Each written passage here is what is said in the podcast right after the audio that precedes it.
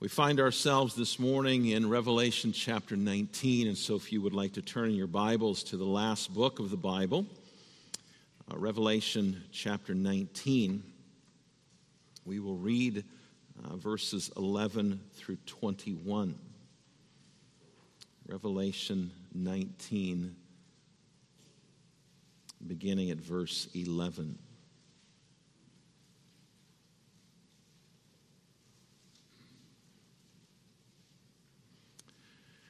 Then I saw heaven opened, and behold, a white horse. The one sitting on it is called Faithful and True, and in righteousness he judges and makes war. His eyes are like a flame of fire, and on his head are many diadems, and he has a name written that no one knows but himself. He is clothed in a robe dipped in blood, and the name by which he is called is the Word of God. And the armies of heaven, arrayed in fine linen, white and pure, were following him on white horses. From his mouth comes a sharp sword with which to strike down the nations, and he will rule them with a rod of iron. He will tread the winepress of the fury of the wrath of God the Almighty. On his robe and on his thigh he has a name written King of Kings and Lord of Lords. Then I saw an angel standing in the sun, and with a loud voice he called to all the birds that fly directly overhead Come, gather for the great supper of God, to eat the flesh of kings, the flesh of captains, the flesh of mighty men, the flesh of horses and their riders, and the flesh of all men, both free and slave, both small and great. And I saw the beast and the kings of the earth with their armies gathered to make war against him who was sitting on the horse and against his army. And the beast was captured, and with it the false prophet who in its presence had done the signs by which he deceived those who had received the mark of the beast and those who worshipped its image. These two were thrown alive into the lake of fire that burns with sulfur, and the rest were slain by the sword that came from the mouth of him who was sitting on the horse, and all the birds were gorged with their flesh.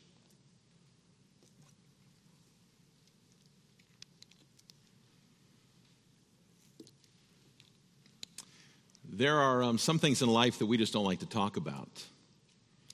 There are some things in life that um, are uncomfortable to talk about with other people, things that we would prefer not to discuss. One of those is the terrifying judgment that will take place one day. We don't know when, but it will happen one day when Jesus Christ returns. I mean, let's face it, talking about this with other people may make us very uncomfortable, especially if you have um, close family, friends who do not know Christ. To, to talk about the things that are written in this passage makes us uncomfortable. They're hard to, to discuss, hard to talk about. But this is what happens when you go through books of the Bible chapter by chapter. You, you run into these passages that, that kind of make you squirm. The language is uncomfortable. And these are, these are passages I think most pastors would really prefer not to preach on because of the language, the, the graphic nature of what goes on here. Our passage this morning tells us what what lies ahead for people who don't know Jesus. And, and you just let this language kind of hit you. And think about this. This is what will happen one day. Now, one thing that we have to remember is that right now is not the day of judgment. This is not the day of God's wrath. This is still the day of salvation. This is still the day that the gospel goes out and calls all men and all women and all children to believe in the Lord Jesus Christ and to be saved from the wrath that is to come. And, and we have a calling, as, as long as we have breath, we have a calling, both as a congregation and as Christians. We have a calling to care about this. We have a calling to, to realize that this is going to happen.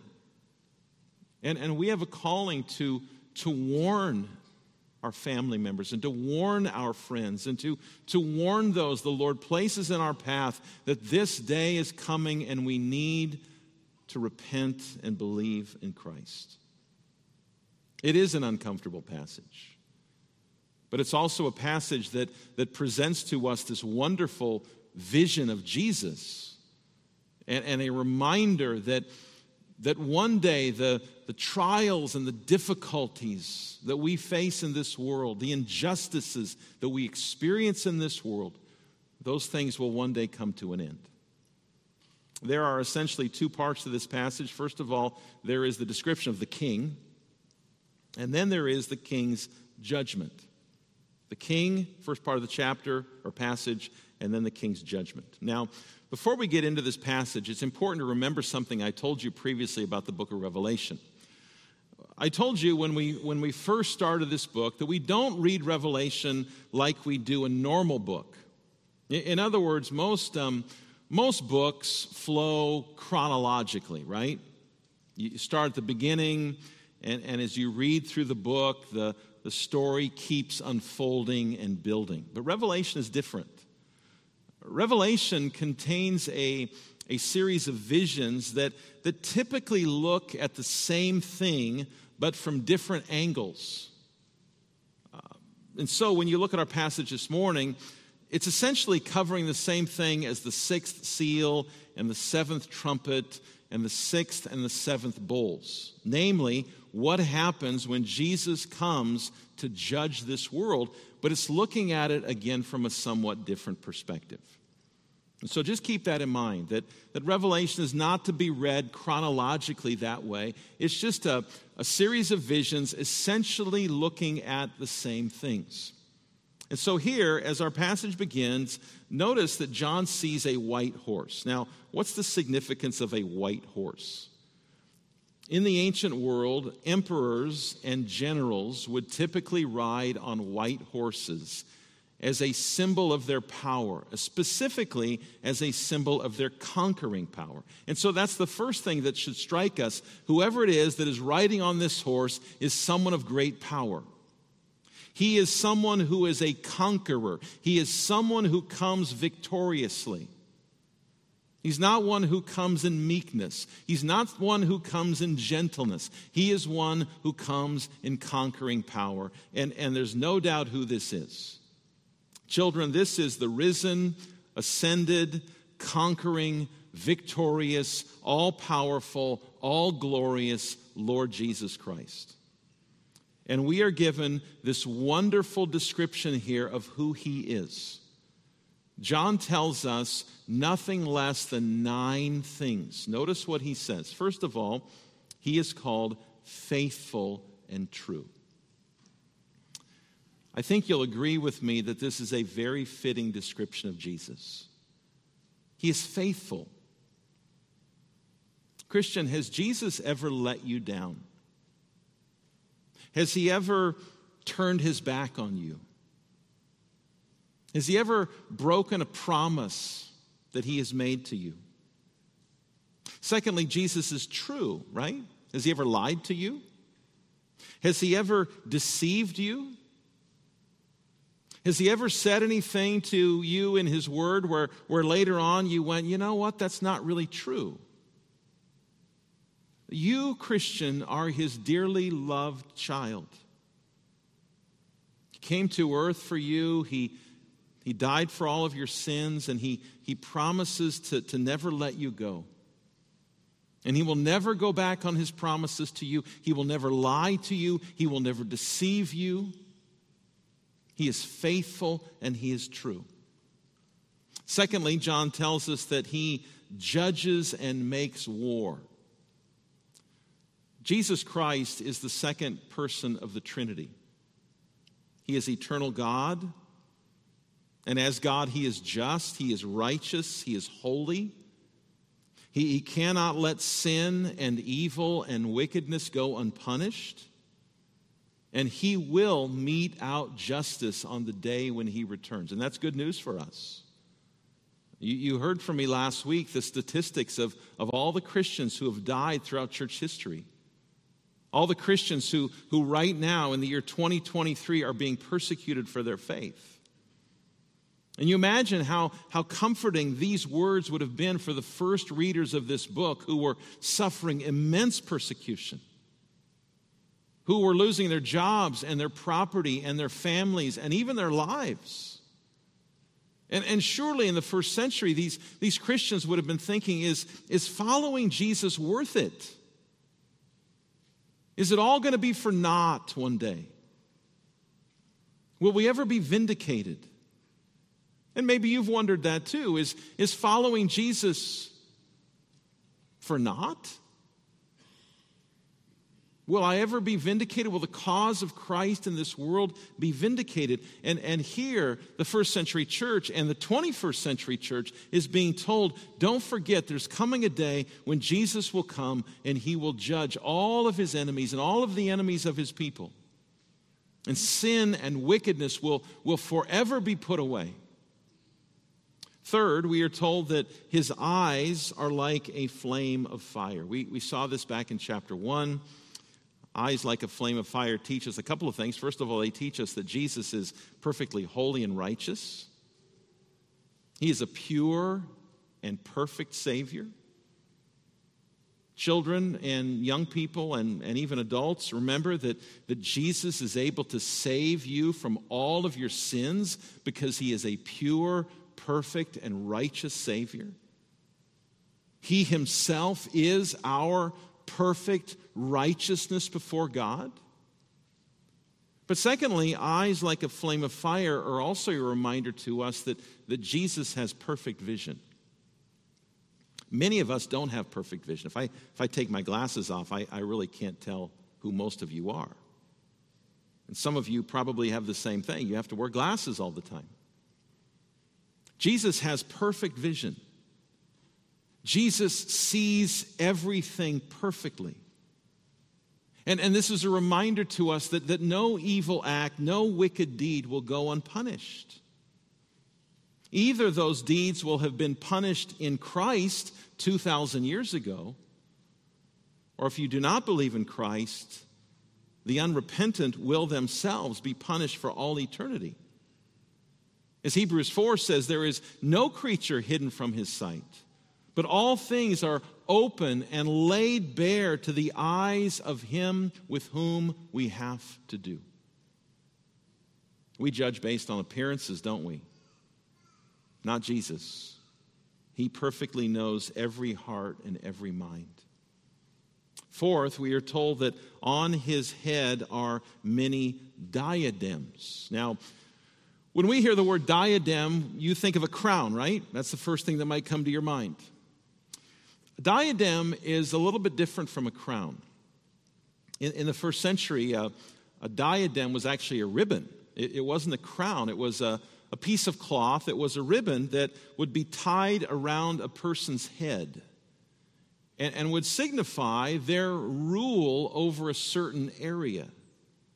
And if a person, let's say a king or a general, had many diadems tied around their heads, it would, it would show that they ruled many different areas. Notice here that, that Jesus has many diadems. That, that word that is translated many is a word in Greek that also means a great number.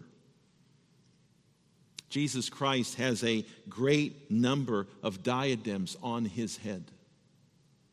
It symbolizes the fact that, that he rules and he reigns over all things. He is the king over all. He is the Lord over all. He rules over everything. As Abraham Kuyper has famously said, there is not one square inch in the entire universe where King Jesus does not say, That belongs to me. It all belongs to him.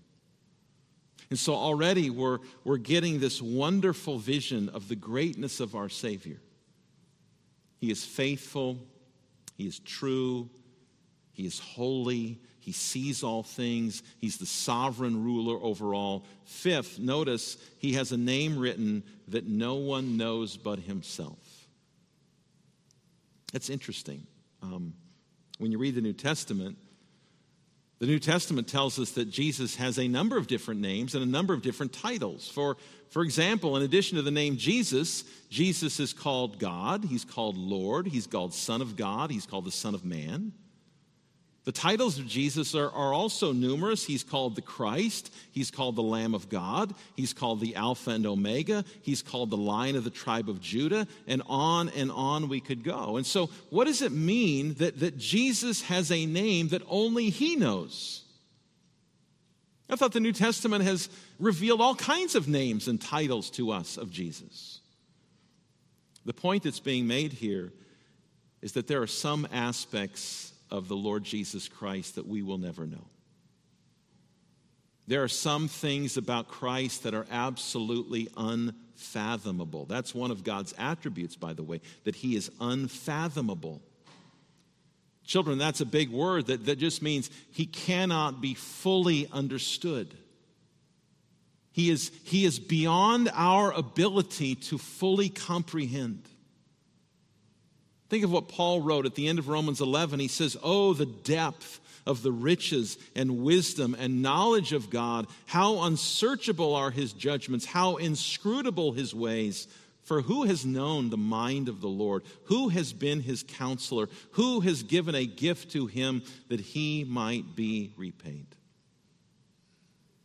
Here's the point we have to be careful not to drag Jesus down to our level not to think that he is just like us. Now, yes, he is true man. He has flesh and bones and, and veins and organs just like we do, but he is also true God. And as true God, we, we will never fully comprehend him. That's what it means that he has a name that only he himself knows. Number six, we are told that he is clothed in a robe dipped in blood. A couple of different schools of thought as to what this means. On the one hand, there are those who say that this refers to the blood of Christ, the, the blood of Jesus that was shed on the cross for the forgiveness of all of our sins. It's certainly a possibility. And, and how thankful, by the way, how thankful we are that he shed his blood for us. As we sing in the hymn, there is a fountain filled with blood drawn from Emmanuel's veins, and sinners plunge beneath that flood lose all their guilty stains. But, but on the other hand, there are others who say that, that this actually, this robe dipped in blood, has a direct connection to something from the book of Isaiah. In Isaiah chapter 63, I'm not going to ask you to turn there, but just listen to this. In Isaiah 63, there is a, there is a dialogue, there's a conversation between Isaiah and God. And, and Isaiah asks, Who is this who comes from Edom, from the city of Bozrah, with his clothing stained red? Who is this in royal robes, marching in his great strength? God responds, It is I, the Lord, announcing your salvation. It is I, the Lord, who has the power to save. Isaiah responds and he asks again, why are your clothes so red, as if you have been treading out grapes? And God responds, I have been treading the winepress alone. No one was there to help me. In my anger, I have trampled my enemies as if they were grapes. In my fury, I have trampled my foes. Their blood has stained my clothes. In other words, Isaiah 63 is this graphic picture of God's judgment upon the wicked. So, so blood stained robes in Isaiah 63 are an image of God's judgment, a representation of God's judgment.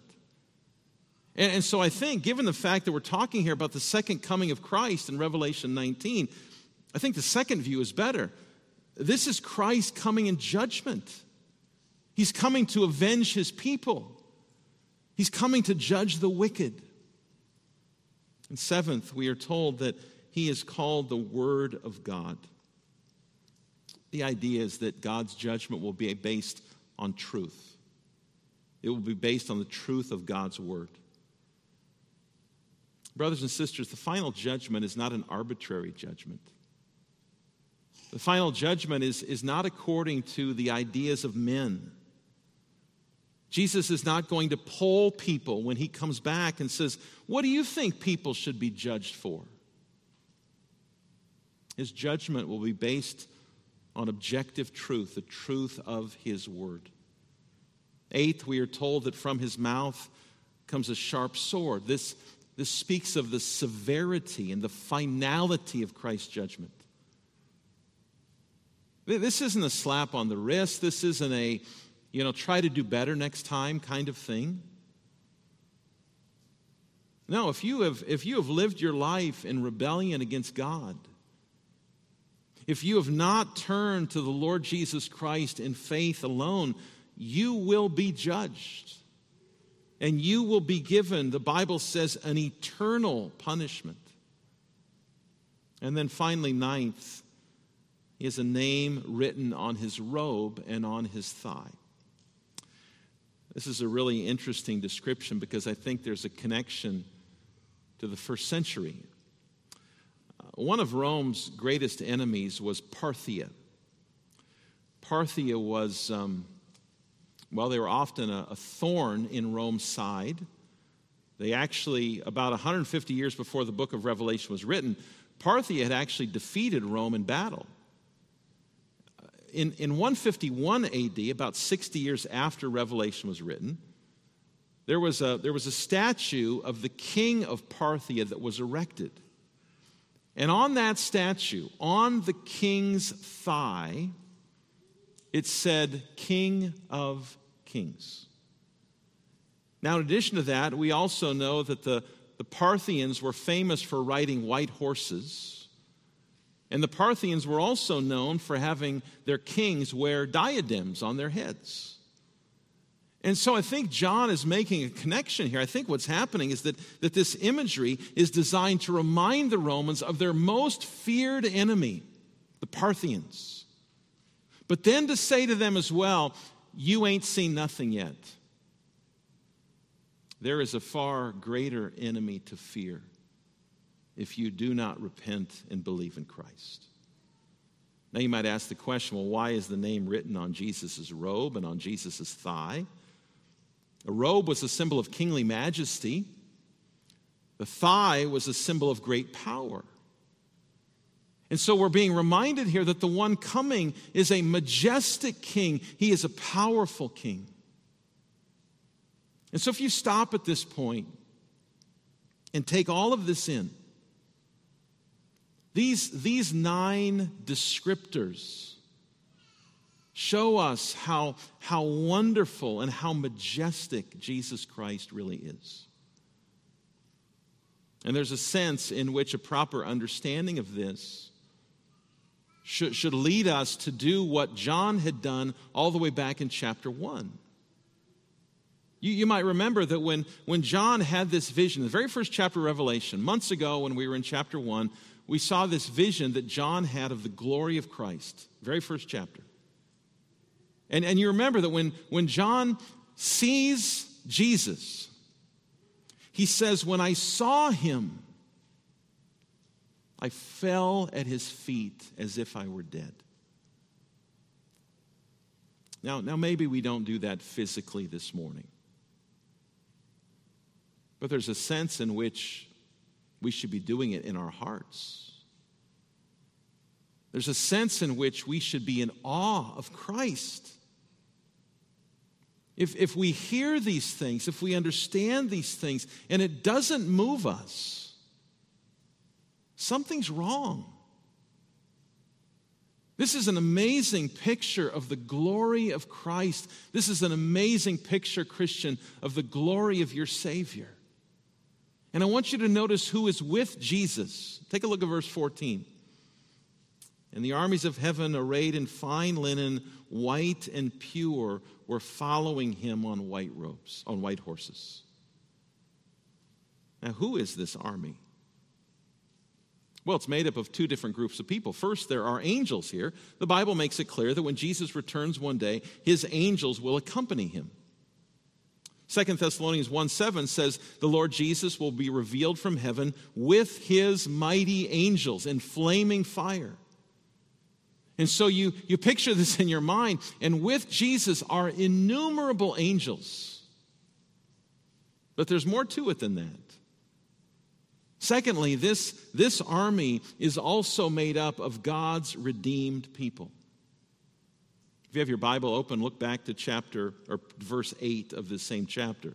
Chapter 19, verse 8. It says, It was granted her to clothe herself, notice, with fine linen, bright and pure, for the fine linen is the righteous deeds of the saints. This is talking about God's people. It's talking about us at the marriage supper of the Lamb. And, and that description there in verse 8 sounds a whole lot like the description in verse 14, doesn't it?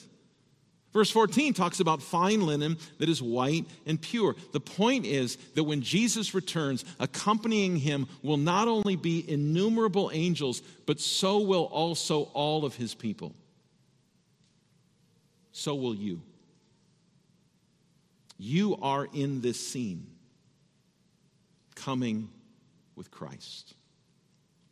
What a glorious day that will be when the Lord Jesus returns with his angels and with all of his people. And that brings us to the second thing, and that is the king's judgment. John sees an angel standing in the sun, probably a picture of everyone can see this, everyone knows this is happening. And he's crying out to the birds flying in the sky. Notice what he says in verse 17 Come, gather for the great supper of God to eat the flesh of kings, the flesh of captains, the flesh of mighty men, the flesh of horses and their riders, and the flesh of all men, both free and slave, both small and great. See a, you see a contrast here, don't you? Both a contrast and a connection, I want you to notice. First of all, the contrast is, is what we looked at last Sunday morning Last Sunday morning, we looked at the marriage supper of the Lamb. The, the marriage supper of the Lamb is that, that wonderful feast and wonderful celebration where God's people will enjoy intimacy and communion with Christ for all eternity. But the contrast here is that you have the birds of the air being called to come for another feast, another supper, and, and basically remove the flesh of all those who have been judged. Again, this is, this is graphic. In the Old Testament, to, to give someone's flesh to the birds was a symbol of defeat. It was a symbol that, that you had been totally conquered. And that's the connection that we see here. In, in, Ezekiel chapter 39, for example, God says that He will give His enemies over to the birds of the sky and the beasts of the fields to be devoured. In that same chapter, God says to Ezekiel, I want you to speak to the birds and I want you to speak to the beasts and tell them to assemble and come for the sacrificial feast that I am preparing for them. I, I want them to come and eat flesh and drink blood. Symbol of judgment. You might remember what, what David said to Goliath that day, 1 Samuel chapter 17. Maybe the most famous story in the Old Testament. David and Goliath. David is standing before this 10 foot tall Goliath, and he says to Goliath, This day the Lord will deliver you into my hand. And I will strike you down, and I will cut off your head, and I will give the dead bodies of the host of the Philistines this day to the birds of the air and to the wild beasts of the earth, that all the earth may know that there is a God in Israel. Again, Giving dead bodies and flesh to the birds is a symbol of defeat. The point is that here in Revelation 19, this is the ultimate fulfillment of that. In a very graphic and even gruesome way, we are reminded of the utter defeat of the wicked, the utter defeat that they will experience that day when Christ returns. I pray that none of you in this room will know and experience that utter defeat. I pray that, that you will, if you have not done so and are not doing so now, believe on the Lord Jesus Christ and be saved from this day. The, the wicked continue to shake their fist at God the wicked continue to say, You will not rule over us. You will not tell us what to do. But one day they will realize the futility of their rebellion. they will realize and they will know and they will experience complete defeat. Passage ends by, by telling us about three different groups. First of all, there is the beast. You might remember that the beast is a, a picture of all godless, anti Christian governments. The, the beast is a symbol of, of governments in this world today and all throughout history who have trampled upon God's word, who have said things like men can be women and women can be men, and there's nothing you can say about it. Symbol of, of governments that have brought great injustice upon their citizens. Symbol of governments that have persecuted God's people. That's the beast. And, and one day, this passage tells us the beast will be captured and thrown into the lake of fire. Then there's the false prophet. The false prophet is a, uh, represents all who have, been, who have brought false teaching into this world. All who have preached false gospels, all who have deceived people with error and untruth. You go to the even the Christian bookstore. I don't even know if there are Christian bookstores anymore, but if you if you look for Christian books, some of the stuff that, that passes for truth is an abomination. God's people, even within churches, are being destroyed by false doctrine, false gospels. And, and one day, all of that will come to an end because the false prophet will be captured and he too will be thrown into the lake of fire. So, all godless government will be done, all false teaching will be done. And third, there are those who have followed the beast and followed the false prophet and followed the dragon. These are those who have lived their lives in rebellion against God and have said, I don't need God. I don't need Jesus. I don't need his truth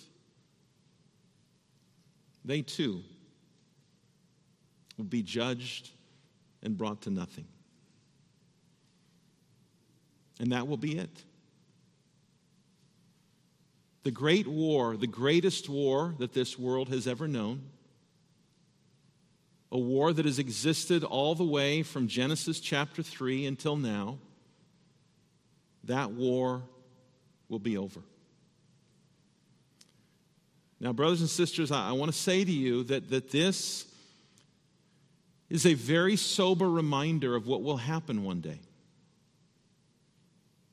That's where this world is headed. One day, Christ will come.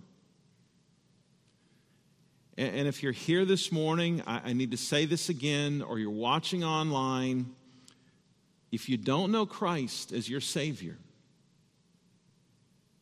if, if you're sitting there and you're living in, in rebellion against God and an unbelief against Him, it will not go well for you on that day.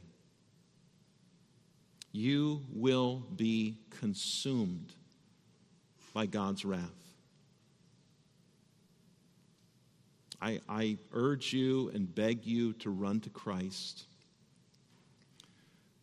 I speak, I believe, to a vast majority, if not all of you, who trust Christ as your Savior. And, and I want to encourage you this morning as we end this passage, I want to encourage you not to fear. I want to encourage you not to be afraid of this day. That's because Jesus took God's wrath in your place. In other words, I'm not saying to you, don't be afraid because you've been a really good person. You've attended church and you've done all these things. I'm not saying that. I'm saying to you today, though, brothers and sisters, you don't need to fear this day. You don't need to fear God's wrath because Jesus took it for you.